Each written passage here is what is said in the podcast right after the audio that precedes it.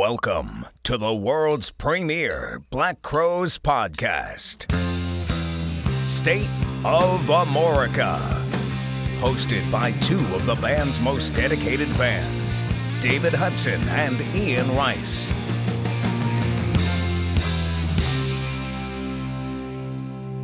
And now, let's get the show on the road. All right, everyone, welcome back to the State of America podcast. This is David, and I'm here with my partner in crime, Mr. Ian Rice. Ian, how goes it this evening? Very, very good, David. How are you? Man, I I, I am doing well. I'm doing well. Um, excited about the podcast that we just recorded and the interview we're going to play for everybody here. Not interview, but conversation we're going to play with everybody here in a few minutes. Yes, yes. We're talking uh, Black Crowes and their uh, affection for covering Stone songs, and it was a great conversation with a fine, fine gentleman named Bill. Yeah, he uh, reached out to us on email, like a lot of you have, and uh, things lined up with his schedule and the topic and everything, and we uh, were able to uh, get him on to talk about the Stones and the Crowes. But uh, before we get into that, I do want to ask everybody if you get a chance, go follow us on Twitter at State of Amorica, and we have an Instagram page, State of America Podcast, and Ian does a fine job running our Facebook page, State of America Podcast. Uh, if you could share us with uh, you know whoever um, whoever you can, and let them um, see our Facebook page and get them to like it and uh, build up um, our likes on Facebook and our Twitter followers and Instagram and what we really right now need you to help us do is go to iTunes and leave us a five star rating and a review. That greatly helps with our exposure uh, on iTunes with other people searching for um, searching for uh, uh, music podcasts. That really helps us a lot, and we've gotten a lot of reviews and, and, ratings on there, and we really appreciate that. So keep that up, and we'll have uh, we'll have another contest contest soon in the future to. Um, uh, maybe uh, revolving around iTunes this time and iTunes reviews, or or like Podchaser, which is another rock podcast app. But uh, the we like we've said every week, we really appreciate everybody that's listening and telling their friends about us. it, it, it really is a, a, a, cool thing that we have going here. Yeah, every week I just I just can't believe how how how great people have been in tuning in and, and sending positive vibes our way, and, and I, I, I greatly appreciate it. Uh, I do want to take the time to mention that uh, David and I are planning on doing a kind of Q and A episode coming up in the very near future. So we need people to uh, get in touch with us on the various social media platforms or what have you, and just if you have a question or something you'd like us to talk about or address, you could just uh, cut a little voice recording and uh, send it to stateofamorica at gmail.com. We would greatly appreciate it. And your sound clip just may be a part of a future episode. Yes. Or you can, um, if you can't figure out how to do that, you could always just send us an email with a question, or you could send us a uh, on Twitter the hashtag Ask Amorica, or post it on our Facebook page if uh, that's the easiest thing for you, because that's going to be a fun episode. We've already gotten a number of questions to choose from, and uh, the more we have, the better it will be. And if you send us a voicemail, you'll get played on um, the uh, the podcast. And uh, we tell you a lot of this stuff because uh, the more you share and tell people, the more our numbers go up. And believe it or not, sometimes when you're trying to get people on as a guest, I've, I've had this experience with my other podcast. Their publicist or whatever will say, "Tell me your numbers." And so, the more numbers that we have, you know, listeners that we have to tell people, the chances of us getting uh, bigger and bigger guests um, happen. So uh, so keep that up. Ian, this is a special podcast for you to record. Um, you reached out to me a couple of weeks ago saying uh, you had an idea for this, and why don't you explain to everybody why it's kind of a special topic for you? Well, sure. I mean, uh, you know, it always had been an idea uh, for a topic, you know, when we first started coming up with them. But the reason why I wanted to do it, uh, particularly now, is um, the release of this episode should coincide with my father's 70th birthday. And uh, my father is probably the most loyal and uh, dedicated Stones fan uh, I've ever encountered. And um, when I was a kid, the, the earliest memories I have are music. And one of the earliest music memories I have is listening to the Stones with my father, and uh, you know, it's just uh, it's something that really developed my appreciation of all kinds of music, and um, and it really cemented uh, a really strong bond between me and my father, and it's something that is very valuable to me to this day. So I thought, in honor of his uh, 70th year on this planet, we would uh, talk about the Stones covers that the uh, Black Crowes have done over the years. So uh, I appreciate you uh, indulging me on this one, David. No problem. No problem. Um, I was very glad to do it, and I'm glad we were able to get somebody on short notice to to record with us, and it turned out uh, great, as you will hear. So, Ian, what's your dad's name? My dad's name is Bob. Bob, happy 70th birthday, uh, and thank you for introducing Ian to the Stones uh, and, and, helping him with his love of the Crowes. So, uh, hope you have a good good 70th. He lives in Florida. Is that right? I think I heard you say that. Yes, and uh, when this uh, hits the uh, the download circuit, I will be down there celebrating with him. So, uh, hopefully, he'll get to listen to it while I'm down there. Very cool. All right, everybody. thanks for listening, and if you could hit us up on social media with any questions for that Q and A podcast, and uh, leave us reviews and on various platforms and uh, like our uh, social media uh, sites. That way we can uh, get more people listening. we're to go right now to our conversation with Bill Whalen. We really appreciate him coming on, and we think you're going to enjoy it. And stay tall, everyone.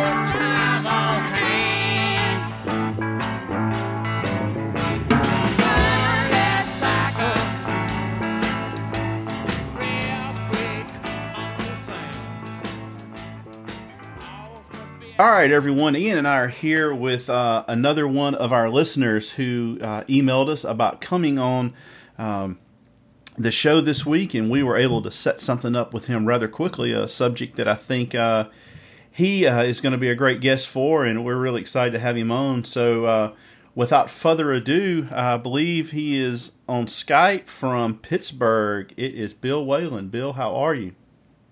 I am fantastic. How's everybody? Very well, very well. Glad to have you on. Yes, thanks for having me. We are very, uh, very excited to uh, to have you on. As a matter of fact, uh, Bill, why don't you tell us a little bit about yourself? Um, so uh, I grew up in the Pittsburgh area. Uh, I uh, was jamming um, "Shake Your Moneymaker" like my junior year of high school, and it was just like the soundtrack started beginning, and then so went off to the army, and then so I was out of like the music loop for about nine months to a year. I get to my first duty station in Berlin, Germany, and then uh, the guy I was replacing was leaving, had his bags on his uh, back and everything, and he hands me this tape with Southern Harmony. And I was like, oh my god! So that was like the soundtrack of Berlin, and then um, had a great time there, and then uh, had uh, um, got lucky and got stationed at 101st near uh, in Hopkinsville, where um, uh, Gorman, I guess, grew up uh, in, in, Hopkinsville, Kentucky. But it was like 45 minutes away from Nashville. And um, uh, in '94, I saw them play there at 328 Club. It was the first time I ever saw them play live, and it was the night after um, uh, Letterman. They just come back from England, and uh, the night after Letterman, I remember calling home, telling my mother I wasn't coming home for Thanksgiving, and she was upset. I said, "I'm going to see the Crowes." And it was uh, one of the best performances. They just blew the roof off the joint. It was like very intimate crowd. I remember sitting there uh, during sound check and Johnny Colt, Marc Ford, everybody just strolling by. But you know, it was just a great experience. And then um, I was hooked from there. And the Crowes uh, in the '90s and all the way through, even to this day, they are the the soundtrack and the inspiration uh, that uh, that I need in life. It's, it's fantastic. But uh, right now, all I do is write sports in the Pittsburgh area and and uh, listen to the Black Crowes. that sounds like quite a quite a setup. quite a life. That's good. That's good. Yeah. Sounds good to me. it was a blast. Let me tell you, my the the great thing about the Crowes was not only were they uh, thoughtful and soulful, but it was like the life they were living in the mid '90s was like parallel to mine in the army. I was chasing them all around the South with my buddies, and um, coming up here to uh, Pittsburgh for the Horde Fest, and then back down to Virginia. We were all over, and um, it was a fun ride. It was great. That was a great time in their in their history because uh, I like going back like everybody else does and looking at the YouTube videos from like that '92 tour. And I mean, they dressed like straight up rock stars from the '70s. Yeah. I mean, Yeah. uh, you know, Ford would have on those kind of bell bottom pants that were striped, and you know, uh, Chris sometimes would be in his pimp outfit, and um, Right. I always find it interesting. They were much more animated on stage on that tour than I think any other time. Um, you can go back and look at some of those uh, High as the Moon tours, and I mean, Rich is jumping up and down, and uh, you know Eddie Harsch is killing it on the keyboards. Like it's it's so cool to go and listen to those because that's when Ed had first joined the band, and he added so much life to that Oh yeah. like on so- songs you wouldn't even think of, like my morning song and No Speak No Slave. I mean, he's killing it. Yeah. And and then Steve Yeah. at that time, you know, was wearing short hair and wearing a lot of suits, and he really he Yeah. kind of to me he always, from a aesthetic point of view, he always stuck out to me. He was all business. Right. he was serious.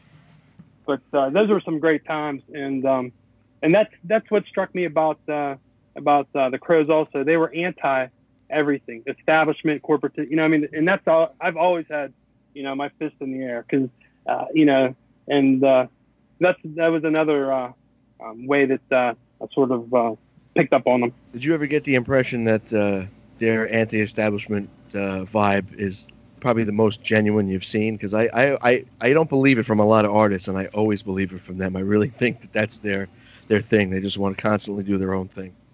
Right. And I've I've always respected that. And let me tell you, when I got out of the army, and I was like, hey, I'm gonna be a sports writer. Everybody just laughed, you know. And I just flipped my bird, and I just like used that as motivation, you know, because there's there's always so many people that want to put their thumb on you and keep you down, and you just got to fight your fight, you know. And I think that's what they always did. They never sold out, which I've always appreciated. No, I mean I don't think they, they ever did. I mean the, the closest I could ever think of would be the um, the this flip from where they were in '97 to where they went to in '98. But I, I think that was more of a you know a lot of people refer to that as kind of a sellout because they kind of went back a bit to the the shake your moneymaker type of Right. thing. But I think ultimately it was they were kind of lost in a way. You know, they Mhm. there was two key members and they they really didn't know. I don't think they had a for the first time. I don't think they knew what their next step was. You know. They probably were exhausted too. Yeah, I would yeah. think that, you know, being an artist, you know, once you're tapped out, you know, you're tapped out. You always go back to what's familiar. And uh, I think that I think there was a lot of pressure from uh, maybe the label to put something out also. Yeah, I mean, you don't see you see always see bands that maybe don't know when to to take a break for a bit. And I really feel that like taking a break actually for a lot, not just the Crowes, but a lot of groups, um, really like kind of gives them a minute to regroup mentally and and and creatively. You know? it, it certainly helped after uh, the Lions tour, that's for sure. yeah. Yeah. See, did you get to see uh, as the crow flies up there at the, the Cap over New Year's Eve? Uh, not me. Not me. No, I um, I kind of stayed away from that for uh, some personal reasons. But I heard it was. Uh, Yeah. I heard it was a good time. It was. It was. I could definitely see Chris um, and Marcus King getting together for something special. I think he really likes him. Marcus King is phenomenal. I, I had his um, album last year as my album of the year on my other podcast, and I said of everybody that's come out in the last few years, if I could buy stock in somebody and then sell it in 15 years, the return on him would be the the highest of Oh, yeah. anybody. Yeah, we've seen him play. My wife and I, she's a huge fan of him, and uh, we saw him play a free concert in Pittsburgh. And so I'm this, you know, this nosy, uh, you know, journalist guy. So I, I just started pushing backstage, and we got photos with him and everything. It was a good time. I saw And him. he was very, very genuine. I know. I saw him here, and it was it was last year. Matter of fact, about this time, it was in August, and it was it was a complete sellout at, at this place. It was probably six or seven hundred people, and we're crammed in there, and it had to have been 150 degrees, and it, but it was so much fun, and it, that's when I really got sold on him. And then I did go see As the Crow Flies in New Orleans, and when I tell you that place in New Orleans was packed, you could not have gotten another person in there. And I, like a lot of other people, was kind of skeptical about it, and it's you know saw some of the videos online. I was like, yeah, but I, I paid for the meet and greet, got to meet Chris. He was totally Okay. cool. he was totally cool. But once the music started playing, and he came out and, in my opinion, acted like more of a rock star than he has in the last fifteen years Right. it it's just, it was just something going, you know. And I made this statement then. When he wants to be, he's the greatest American frontman of the last thirty years. oh yeah. I think agree when he when he wants to be, and he was feeling it that night, and you know had Audley and, and Marcus, and obviously most of that stuff's recorded before Marcus was even born, uh, or or he was you know a child. But uh, so I feel kind of bad because some of the flack he got because there's nobody's going to fill those Rich and Marc shoes, and it's going to satisfy No. anybody. But I, I thought they did a more than serviceable job, and personally, I would like since the Brotherhood is on a hiatus, and I Ian and I've talked about this. I would like to see Chris go, and and I think Marcus is the guy to do it with. Record a genuine R and B, soul, funk, and reggae album. I because eh, I mean I think he has it in him because he flirts with it a lot, even with even some of the CRB stuff, some of the New Earth, the early New Earth Mud stuff, and then you know the Crowes used to do kinky reggae, and he would show up at some of these you know all star concerts and, and sing with you know uh, some of these reggae people. So I think Marcus would be the perfect person to do that with. I agree. Yeah, I mean, I don't, uh, I don't know Marcus's uh, material all that well. I didn't realize he was such a young guy. I was reading about him the other day because I caught a photo of him. I 22. think, uh, yeah, and I, I- he was like so yo- young looking in the photo. I, I looked it up. I didn't, I didn't know. I mean, that's he's accomplished a lot for for a relatively Yeah, young yeah. guy. Well, when he was I agree. 15, he he snuck in to a government mule show, and you had to be 18 to get in. And the the interview I heard, I think it was on Dean Delray's podcast, the owner found out he was in there and underage and wanted to have him arrested, and he gave Warren Haynes a cassette tape or a disc or whatever you know jump drive, however you do it nowadays, and uh, that's kind of that's kind of where he took off, and I think he's going to be this generation's Warren Haynes. He's going. I think he's going to be the Yeah. guy that sits in with anybody. You want to, you know, you want to do a, a Black Sabbath cover, he can handle that. Or if you want to do, you know, the Funky does it. Meters or something, yeah, yeah, he does War Pigs, doesn't he?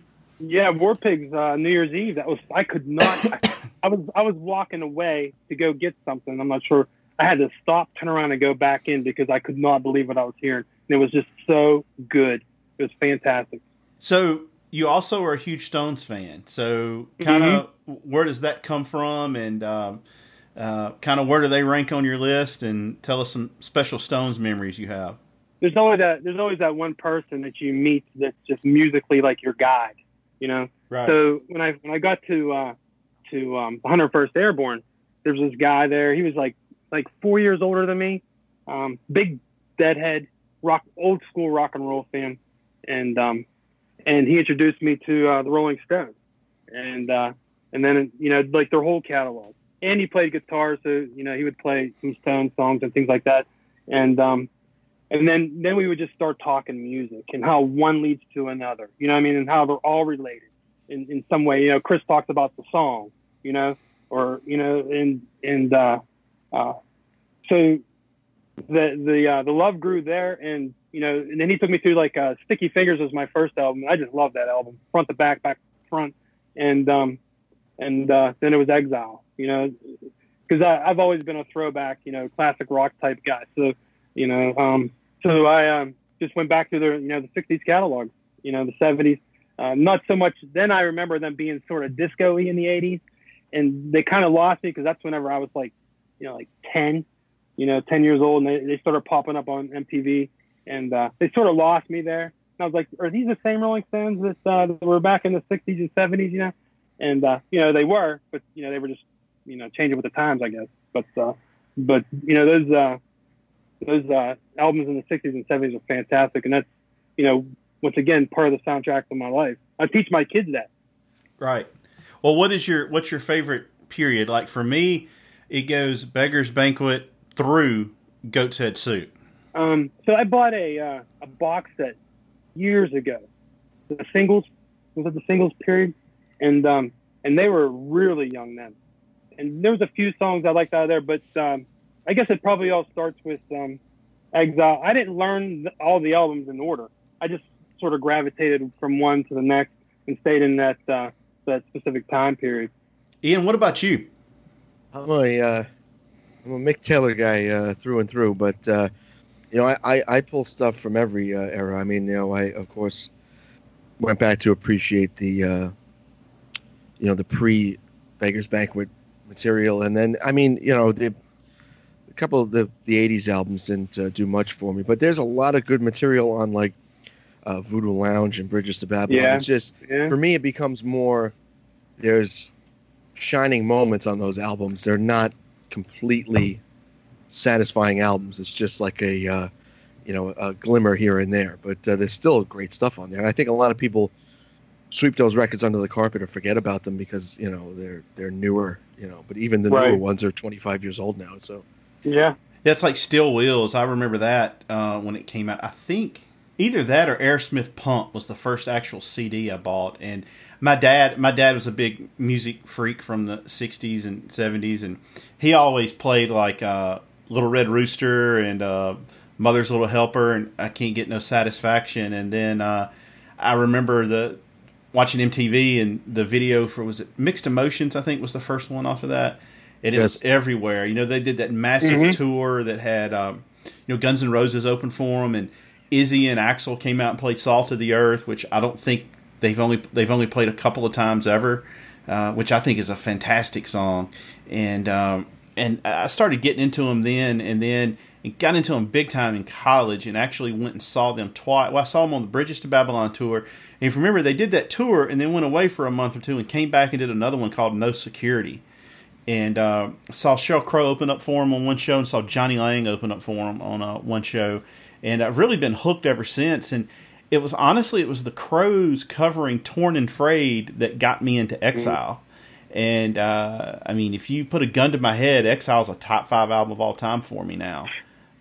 Yeah. I think Exile is the greatest American music album that's ever been made, and it's made by a group that's not from America. You had, think about it, you had gospel on there, you had soul, you had country, you had boogie woogie, you had the blues, and you just had straight up rock, all in like what, Right. 14, 15 songs. I mean, nobody else, I think, has done it as well as they did on that album, and it's a true album. I, I, I on my other podcast, I did a track by track breakdown with a guy, and we both kind of came to the same conclusion. Like it's one that you put on, and there's songs that if you heard them by themselves on the radio, you would pro- you might switch over to another song, but they fit in the track order, and they like Sweet Black Angel. I mean, if I heard that Yeah. on the radio, I'm probably going to change it nine times out of ten. But when you listen to it in, in the chronological order on that album, it just makes sense and it sounds great. that's one of my Yeah. favorites, by the way.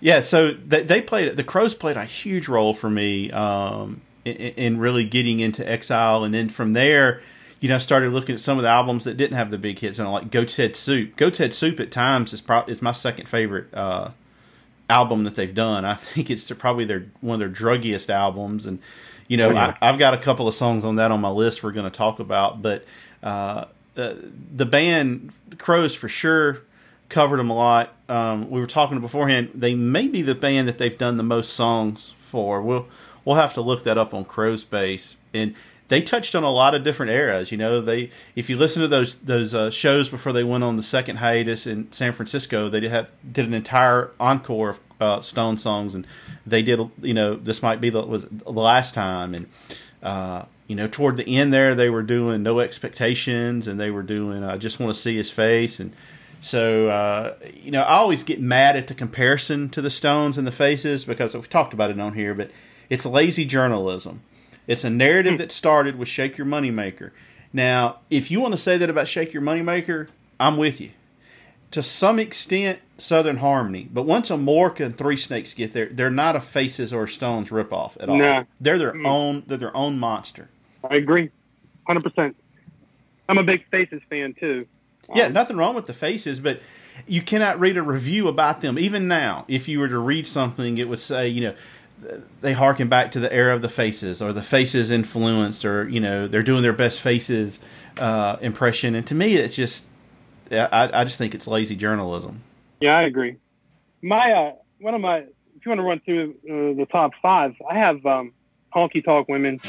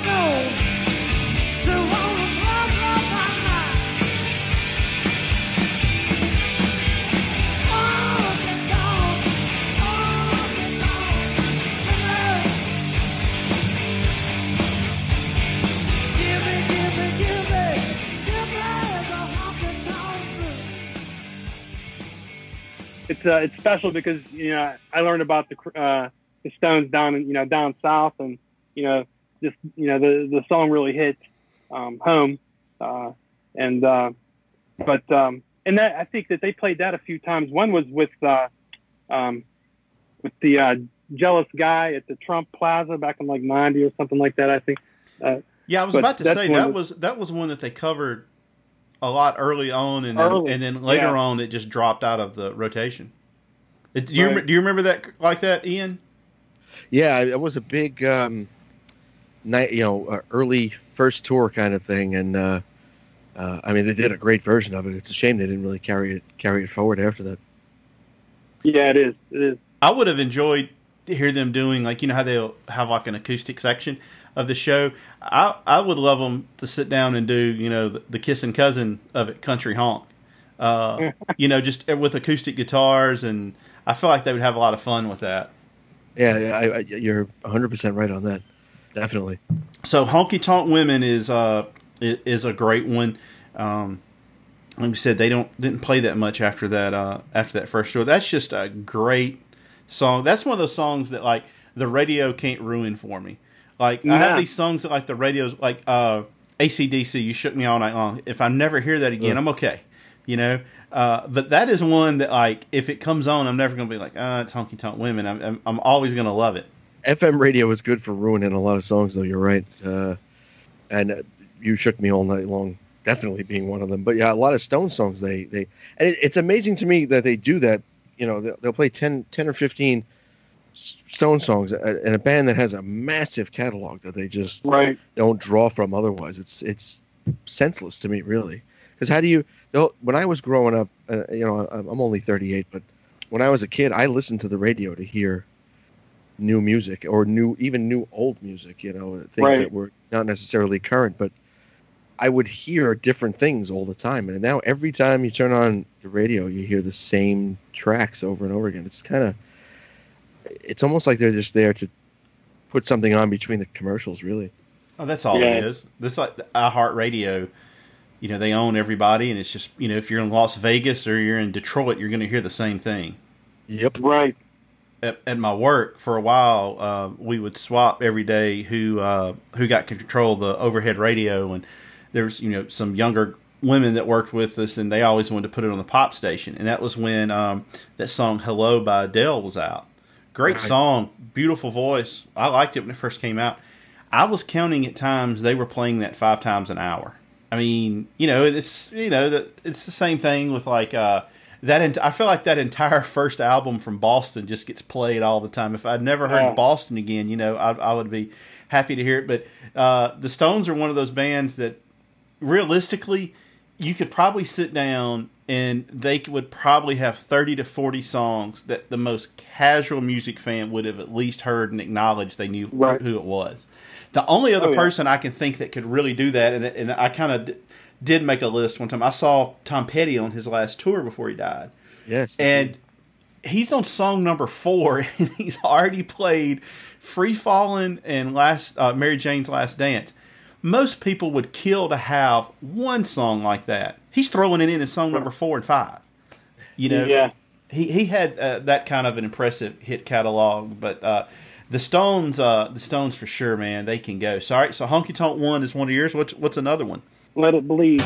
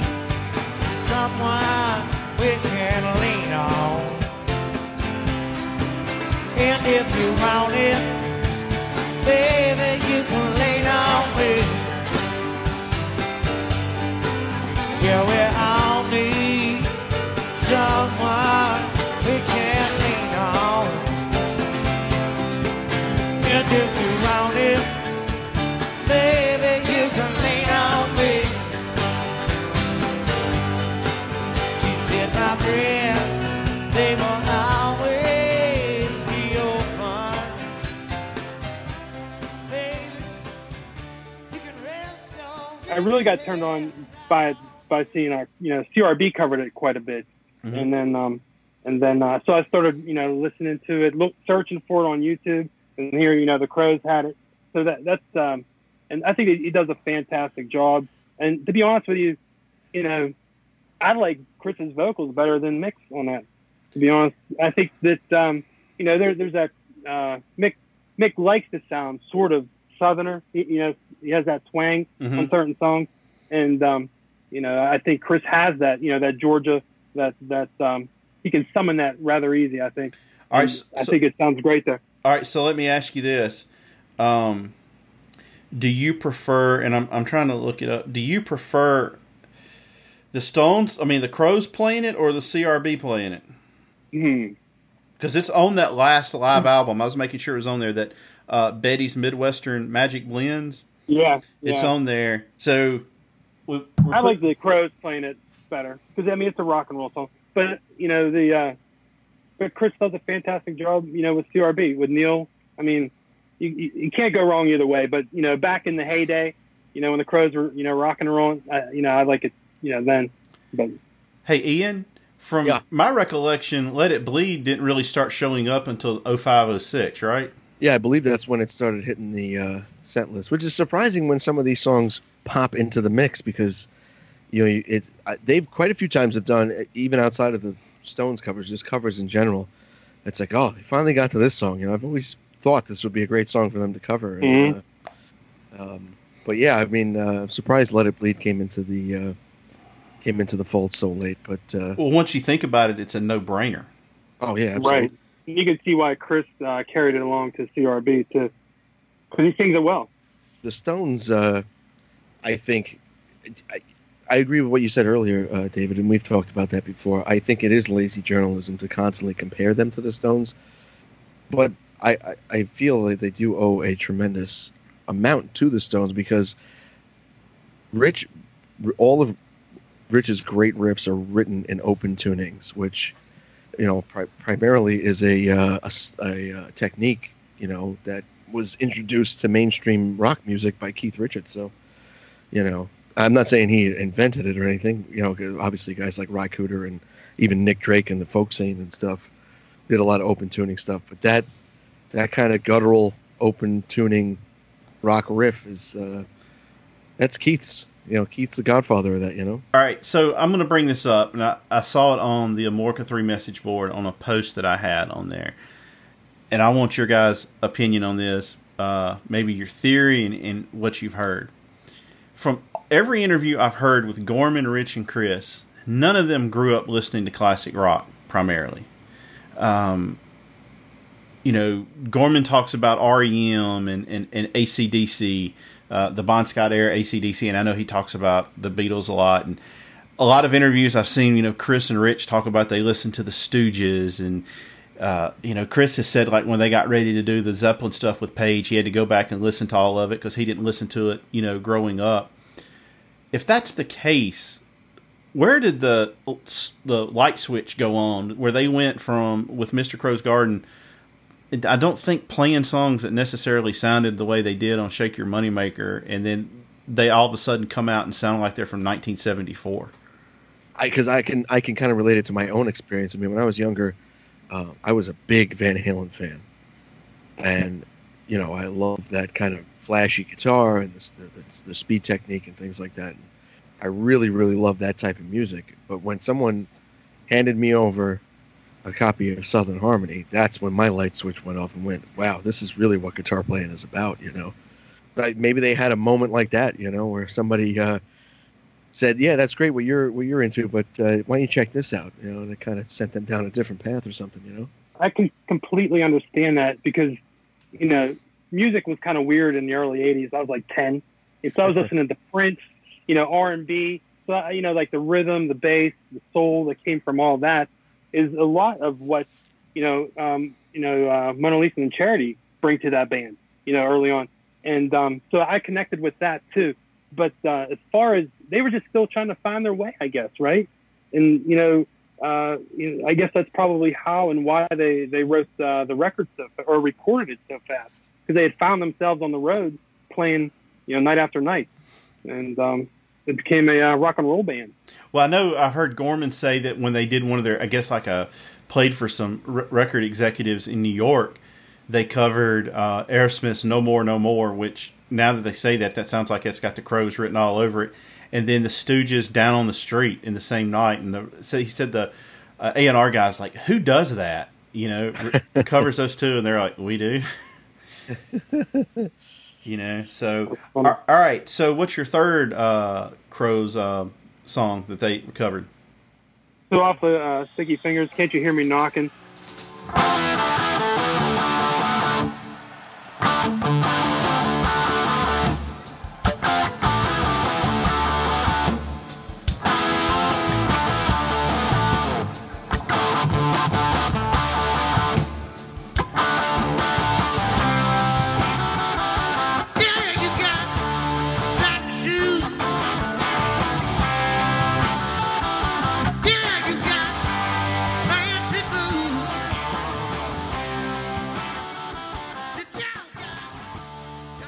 You know, I could, you know, if that song wasn't written by the Stones, then it would have been written by the uh, the Crowes. Uh, it was just a fantastic jam. I just love, I just love the riffs in the opening. And when you, I went back and I started listening to uh, some of the uh, the covers today, and they do such a fantastic job. They nail it, you know, all the way through. And um, you know, it, you know, uh, it's one of the one of my favorite, probably top ten songs of all time. Yeah, I mean that's a uh, that's a great track. I, I surprisingly not on the list I put together, but I caught that live uh, on the 06 tour, and you're absolutely right. The uh, the way they cover it is uh, is you know almost like perfect. You know, because a lot of lick. Uh, yeah, I mean a lot of people have trouble with that that intro and that riff, and uh, you know Rich has that thing nailed. He must have uh, yeah. spent a lot of time working on that one, but uh, right because that's uh, ultimately when I think of Keith Richards guitar playing, that's where my mind goes uh, instantly. That's the first thing I mm-hmm. think. That's like my if if I had to explain uh, with an audio example how Keith Richards played the guitar, that's that's the track I would I would go to. Well, it, this all may be rumor, but you know the, the Stones haven't played that just a ton throughout their career, and I heard that one of the reasons was that Keith had problems playing it live. Yes, I've heard that as well that's Mick Taylor playing on that one too, right? Yeah, it's with a very uh, Santana-ish kind of uh, guitar lead on it, you know. But uh, I don't know, great. I, that was that was the first when I was playing guitar. That was the first song I ever learned by ear, uh, not the not the oh, really? solo part. Yeah, wow. I, I, I, somehow was able to sit down and I visualized it in my head, and I grabbed the guitar and I, I, played along with it. that was a cool thing, but uh, I love that solo. I never get enough of it. My next one's Tumbling Dice.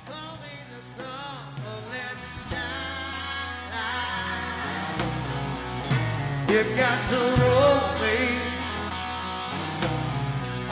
You got to roll me. Got to roll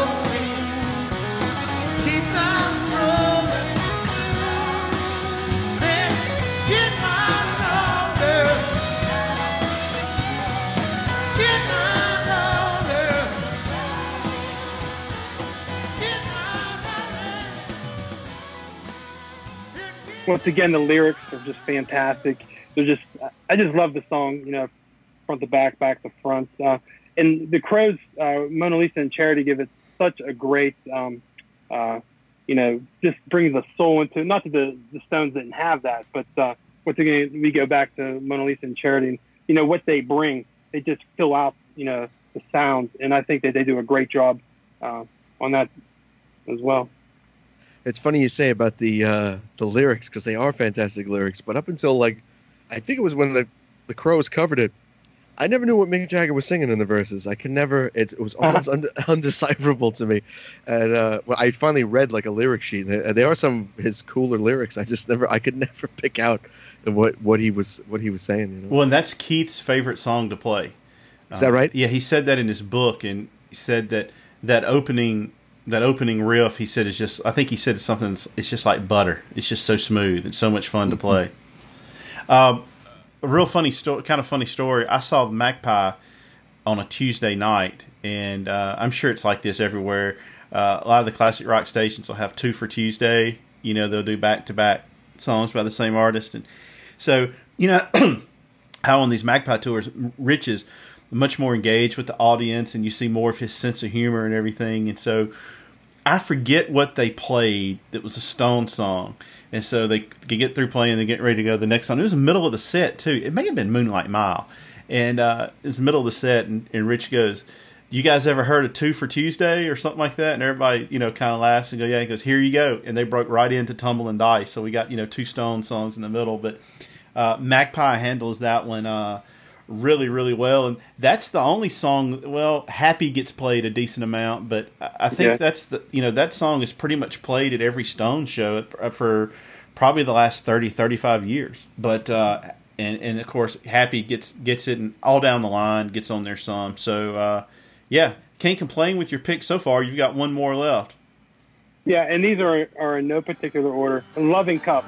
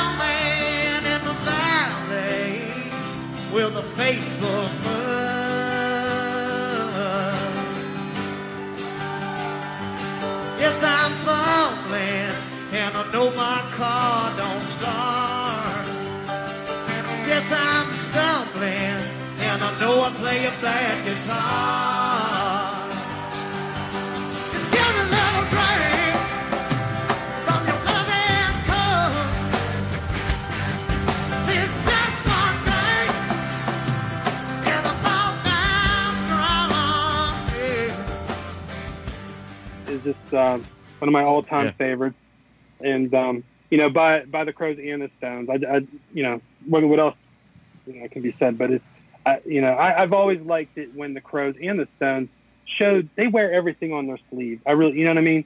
And whenever they they become they sing passionately, or you know, with with compassion, I um, and talk about love and stuff like that. I, I really um, draws me in.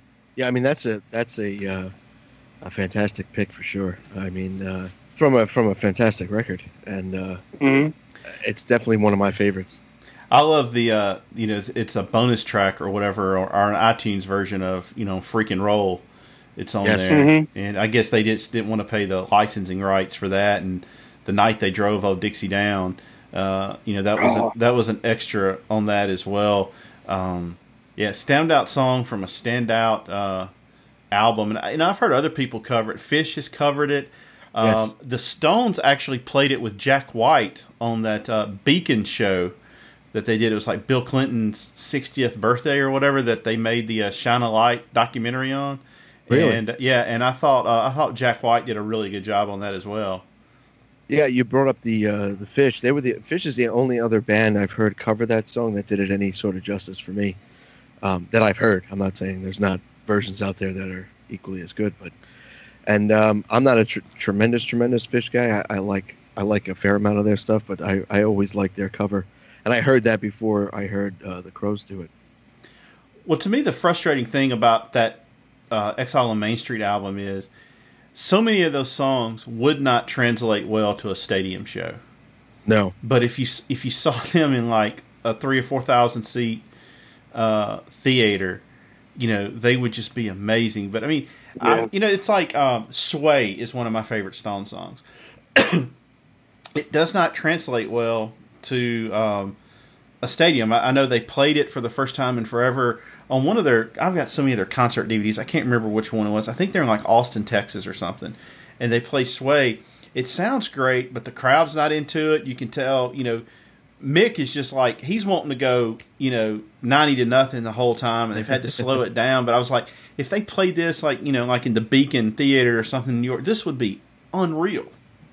Yeah, yeah, I mean, I think that's a challenge that the Stones face because, uh, you know, number one, they they've been doing this for you know fifty odd years now. They have so many records, and they have such a varied fan base because it goes through so many different generations. right. There there are so many, and I think that's how they're ultimately able to still sell out stadiums. Is there's there's so many different types of fans that they have going to those shows for so many different reasons, and they have to vary that set list in such a way that they're pleasing each you know they're pleasing the people that have seen them a million times they're pleasing the people that like more obscure stuff They were pleasing the people that like the hits and it's it's Mhm. got to be a real tough balancing act for them Well, and they market it more. It's marketed as not a concert; it's marketed as an event.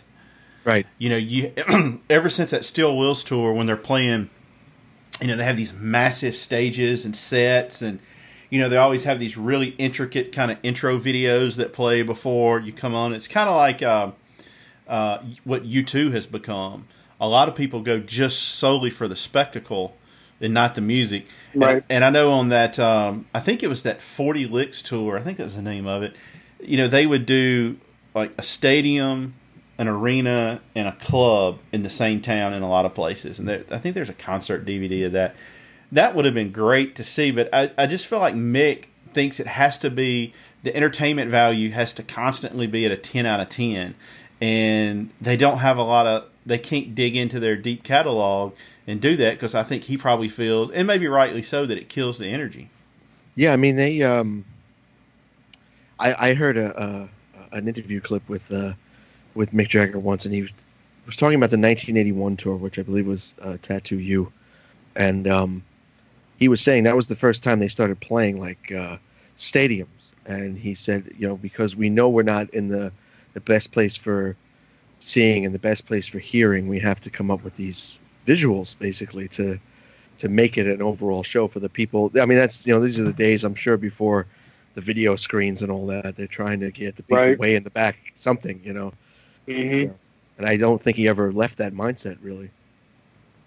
all right ian so we've got bill's picks let's r- you want to run through mine and yours real quick Sure, I think we might match up a couple of times here, David, but uh, as we usually do. But uh, I'm going to start off with one that um, uh, is kind of. Uh, I got introduced to the song by the Black Crowes, you know. So, uh, and I first heard it on the uh, that legendary December fifteenth, ninety six show from Las Vegas, where they did primarily covers, but uh, it was "Happy" from uh, Exile Yeah. Main Street.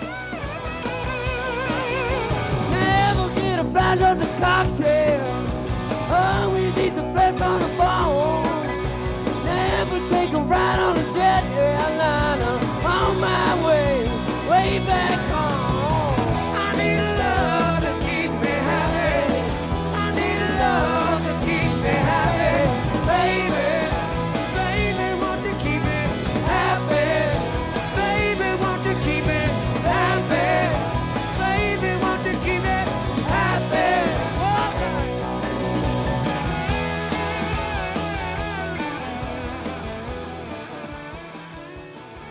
and it was the that's the first time I can remember Marc Ford singing uh, on a Black Crowes, you know, uh, song. Not a Black Crowes song, but you know, in a Black Crowes performance rather. And uh, God, I love that song. Something about that song is just so great. And what I loved about their version of it was Marc always sang it very, whether it was '96 or 05, he it always was sloppy sounding his singing on it, which was you know Keith would Keith would golf clap that you know. I don't know what's your take on that one, Bill. Can't go wrong with that one. I mean, uh, coming off of uh, Exile, that's just another one of those songs that that uh, flows one into the other, into the other, into the other. Um, and they do, you know, they do a fantastic job. Uh, you know, Chris's voice. Once again, I go back to Chris, but uh, his voice matches up fantastic.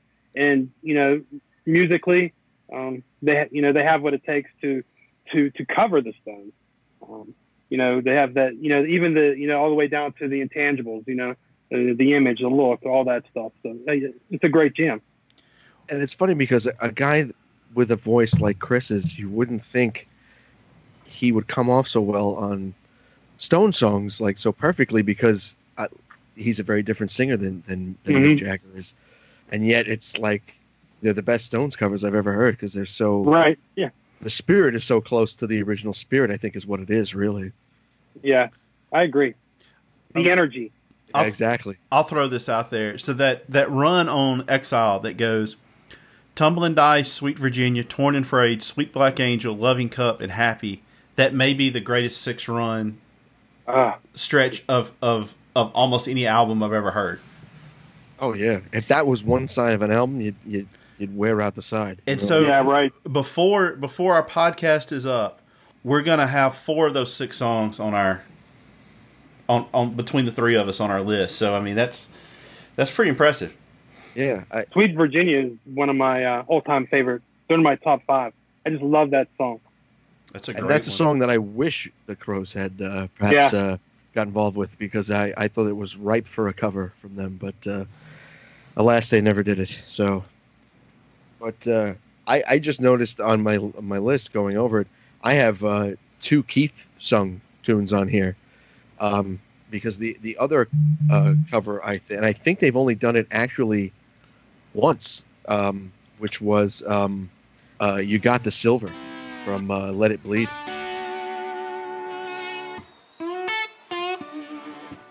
Hey baby, what's in your eye?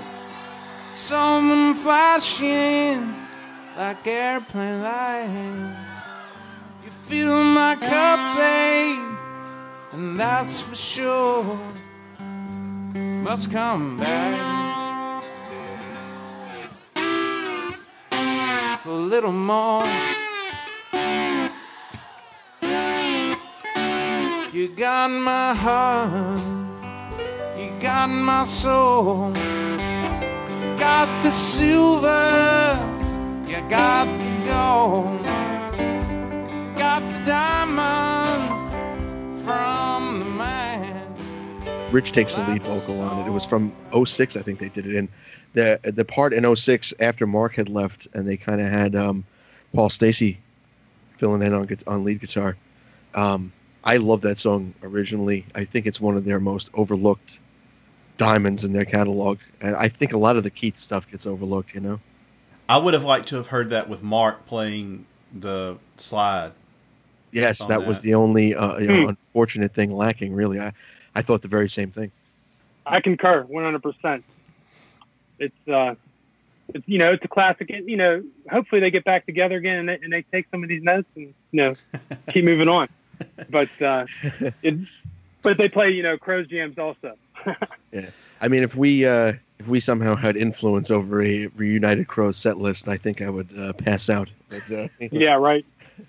I, I had influence over a CRB set list, though. Really? Is that right?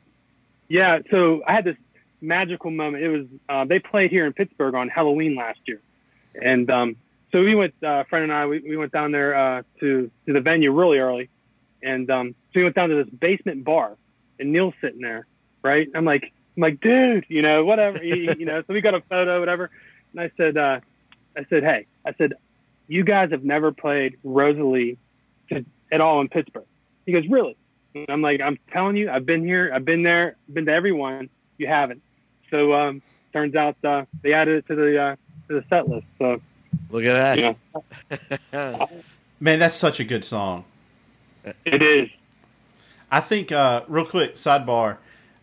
I think "Servants of the Sun" is their second best album behind Big Moon Ritual. What are your What are your thoughts on that statement? Mm. I like um, well, Big Moon Ritual is number one in my book.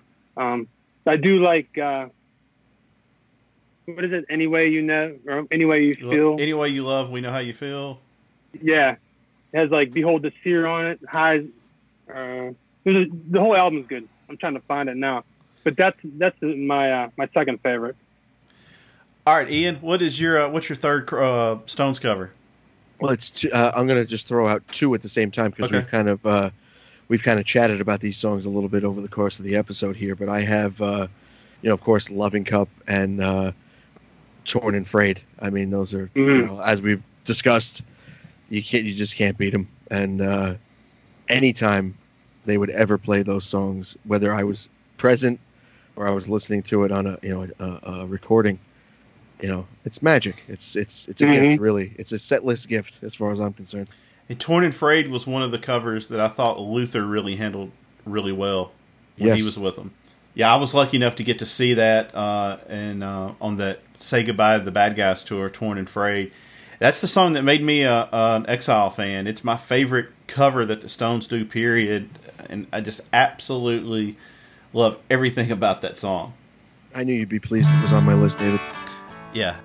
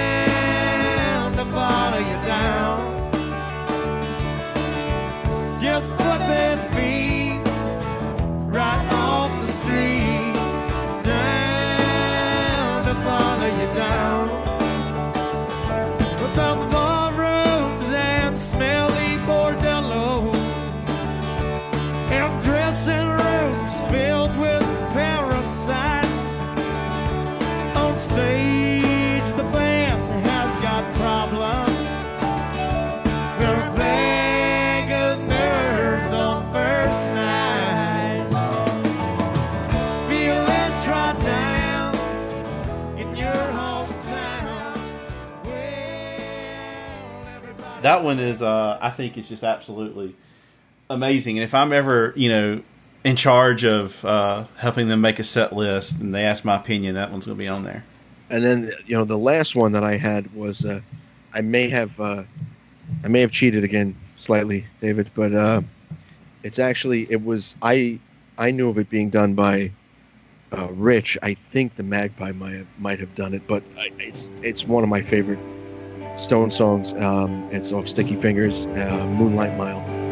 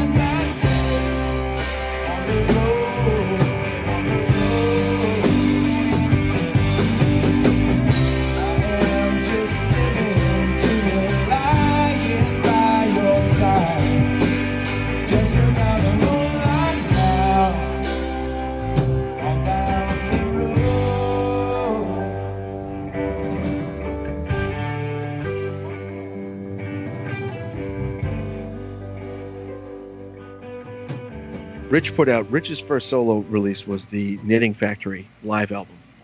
Um, came out you know a few months before Paper, and the during the performance, he performed Moonlight Mile because he had a, a string section with him, and that really lends itself to that.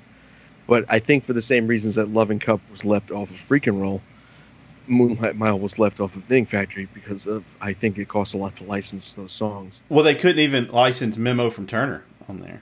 Yeah, so um, That's a great song too. Oh, that's my that's my father's favorite. Uh, one of my father's favorites to be, if uh you know strolling down memory lane, he always played that uh, when I was a kid. Mem- Memo from Turner.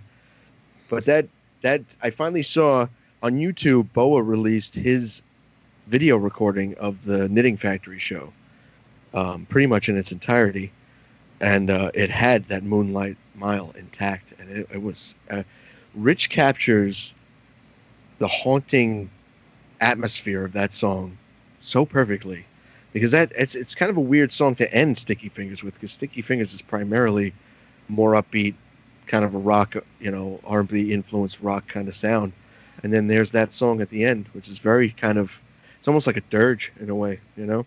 I mean, uh, what do you think of that one, uh, Bill? I uh, I see. I um, Sticky Fingers takes on a whole. Um, it's got a different, a bunch of different meanings. I, I really think of it as a um, a drug album, to be honest with you. I mean, Yes. I mean, not you know, not you know, not not every song, but um, and uh, uh, and so I, you know, it fits fantastic in there um, with uh, you know, Sister Morphine. I mean, you know, uh, can't you hear me knocking? Like Sister Morphine's one of my favorites, and you know, I hate to tell people that because they're like, oh my god, but I mean, when you, it's just one of the most beautiful songs, and if you if you listen to it intimately, he, he's taking you for the ride. You know what I mean? Like you, it's musically, and it's um, uh, you know, but uh, uh, yeah, I think it you know it fits well in that album, and it's a great song. if people out there want to hear a great version of Moonlight Mile, not by either one of these bands, there's a compilation album. It's on Spotify. I'm looking at it now. It's called All Bluesed Up. It's a tribute to the songs of the Rolling Stones by various blues artists. And there's a guy from Memphis by the name of Alvin Youngblood Hart, and he does a Yes. version of Sway in Moonlight Mile that just absolutely he absolutely kills it. Especially the the sway and, and sway is really good, and then Moonlight Mile is is really good. He sings it so so well. But yeah, Moonlight Mile is great. I saw the I saw the Magpie do that, and uh, yeah, well, just what a what a great song. Yeah, and I will be. I'll check those out definitely because I know um, that that guy is a great player. And uh, believe it or not, David, every time you make a recommendation, I do go and listen to what you've told me to listen to. So, um, Well, and I'll Alvin. Alvin is a big time buddy with uh, Luther Dickinson. Uh, they do a lot of stuff together. So, uh, all right, so I'm gonna go through my list. It's, I only have a couple that. All right, I had Torn and Frayed, obviously. Had Loving Cup. Can't you hear me knocking?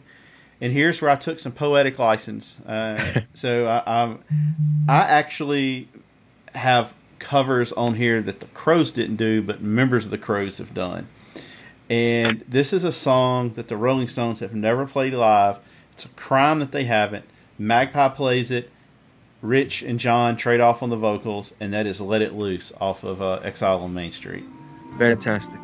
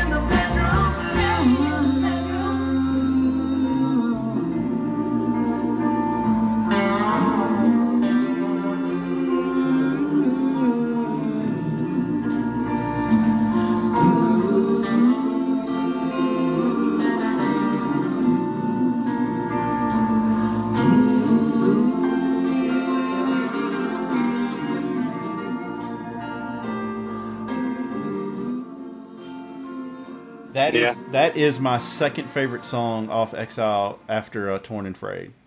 Yeah, that's not a bad choice at all.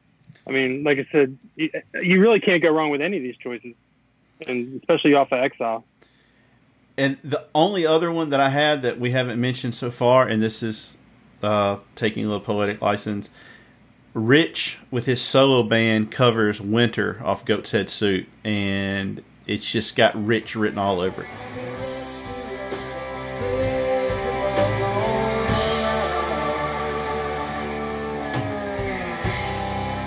Shove in the cold, cold winter.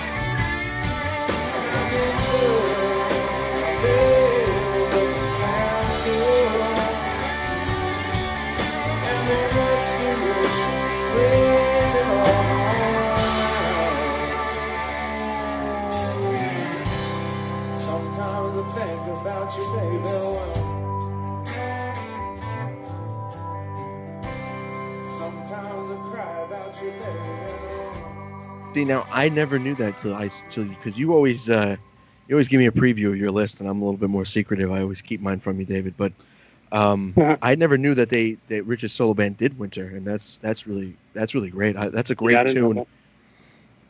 That Goat's Head Soup album, man, I just I love it. Uh, and it's it's one that the more I listen to it, the more I get into it because I think a lot of people say, well, it's coming off Exile and there's a lot of turmoil going on in the band, and there was, but I mean, there's there's one or two tracks on there that, that are stinkers, but for the most part, uh, it's a strong, strong album. I think they recorded that in Jamaica, maybe. Um, I have to go back and look at that, but you know they were having to fly all around the world to record because they couldn't go back to England. Yes, they were tax exiles at that time, I think, Exactly. on Main Street. No, yeah. but uh, now, Bill, I, I see you. You know, you when uh, David's mentioned uh, CRB, have quite a quite an enthusiasm for that band. Are you a Magpie fan at all, or I am. So they haven't come to Pittsburgh. They keep snubbing Pittsburgh, and I'm upset over that. But um, they've grown on me, much like I didn't jump to CRB right away either. Um, it, you know, I must, um, I might be stubborn, or I'm just hardcore Crowes, you know. But uh, I, I like John Hogg. Um, they probably, um, I think, uh, Omen is one of my favorite songs uh, by them. Uh, I'm, I'm really interested to hear the new album yes?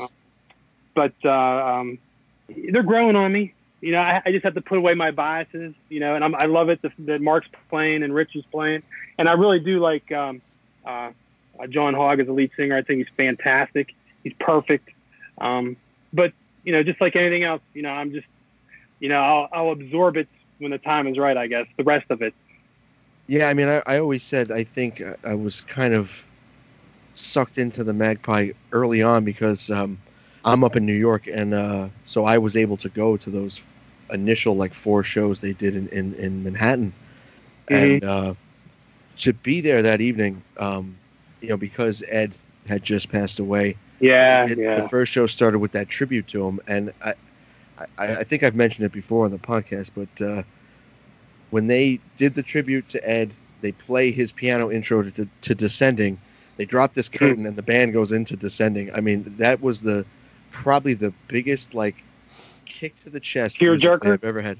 It, it was fantastic. It was yeah, Right. it, it was pure adrenaline. I, I I I still think about that and like, wow, that was fantastic. You ought to put that up on our YouTube channel. That's a great video. It is. I'll have to I'll have to go and uh, look for it because uh, "Descending" is one of my uh, you know it's just one of my songs that just hits me so close to the heart. You know what I mean? You know, and no matter you know at one point in time in my life that brings a tear, and another point in time you know I smile and and rock. You know, I love that song. Yeah, I mean, like you were saying, you kind of got into him around, or first saw them live rather around that period. So that I'm sure. Right. That, uh, I, and I don't think, I, to my knowledge, I don't know. Is "Descending" a song that they kind of uh, reserved a bit? I can't think of a, a ton of times they played it live I'll have to on. look through. A lot of those shows are blurry for me because I you know, but uh, I'll have to look through. Uh, let's see, but uh, I have a feeling I saw I, I saw it uh, at um, the Byham Theater in uh, in Pittsburgh with my wife, and I couldn't believe I was listening to it. So I'll have to look back. I've never got to see it live. It's uh, I the only time I saw it was uh, Magpie. I never saw it with the Crowes. But uh, if I may, too, uh, David, I'm going to Mhm. again bust, bust the rules a little bit. There was one song that came up that almost made my list. That um, because I saw the Crowes do it, it made me go back and and uh, and appreciate it. The the Stones version, which was um, I just want to see his face, which I saw on that 2010 uh, say say goodnight to the bad guys I did as well. And uh, that was really I that made me appreciate that song so much more. For some reason, I kind of would coast by that one when I was listening to Exile. You know, um, foolishly, obviously, because it's such a great song. Well, and I never really could understand what Mick was saying in that song.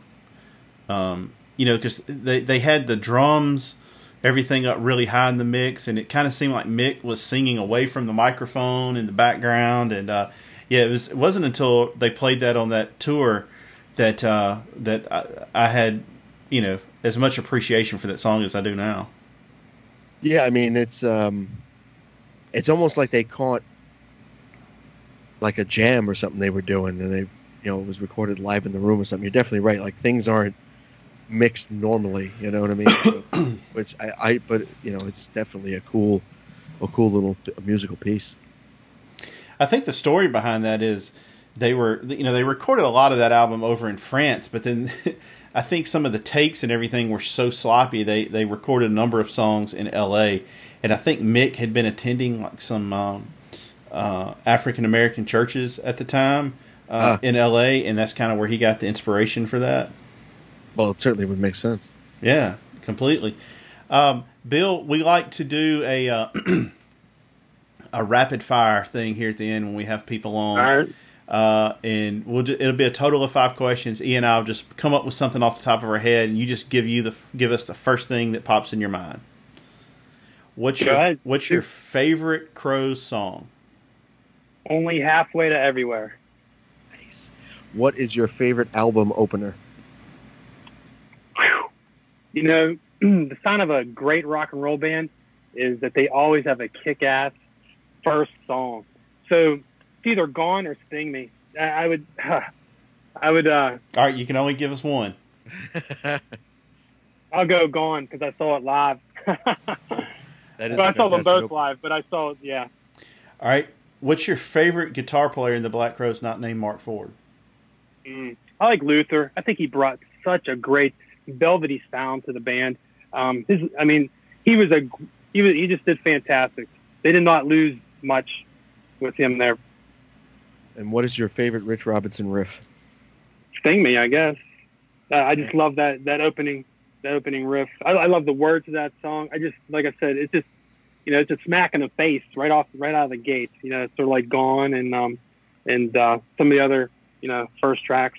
Go faster, I guess, off of uh, By Your Side. Isn't that a number one track? All right, what is Yeah. your favorite band not named the Black Crowes or the Rolling Stones? Rage Against the Machine, or Alice in Chains. I hear you. I hear you. Nice picks, man. Yeah, nice picks. Uh, Bill, it's been a pleasure, my man. An absolute pleasure, Bill. Thank you so much for coming on. Hey, no problem. Thanks for having me. You guys are doing a fantastic job, and it's just great to talk to like-minded individuals. Ian, it's your turn to, to play us out. Why don't you tell everybody what it is and tell everybody goodbye? Yes, I thought I would, uh, for the outro song this week, I would pick something that didn't make anybody's list. Um, it was kind of put into that uh, uh, encore run of the 12 15 96 show. It's the Black Crowes doing the Stones Silver Train. And appreciate everybody listening, and we'll see you next time. Thanks a lot.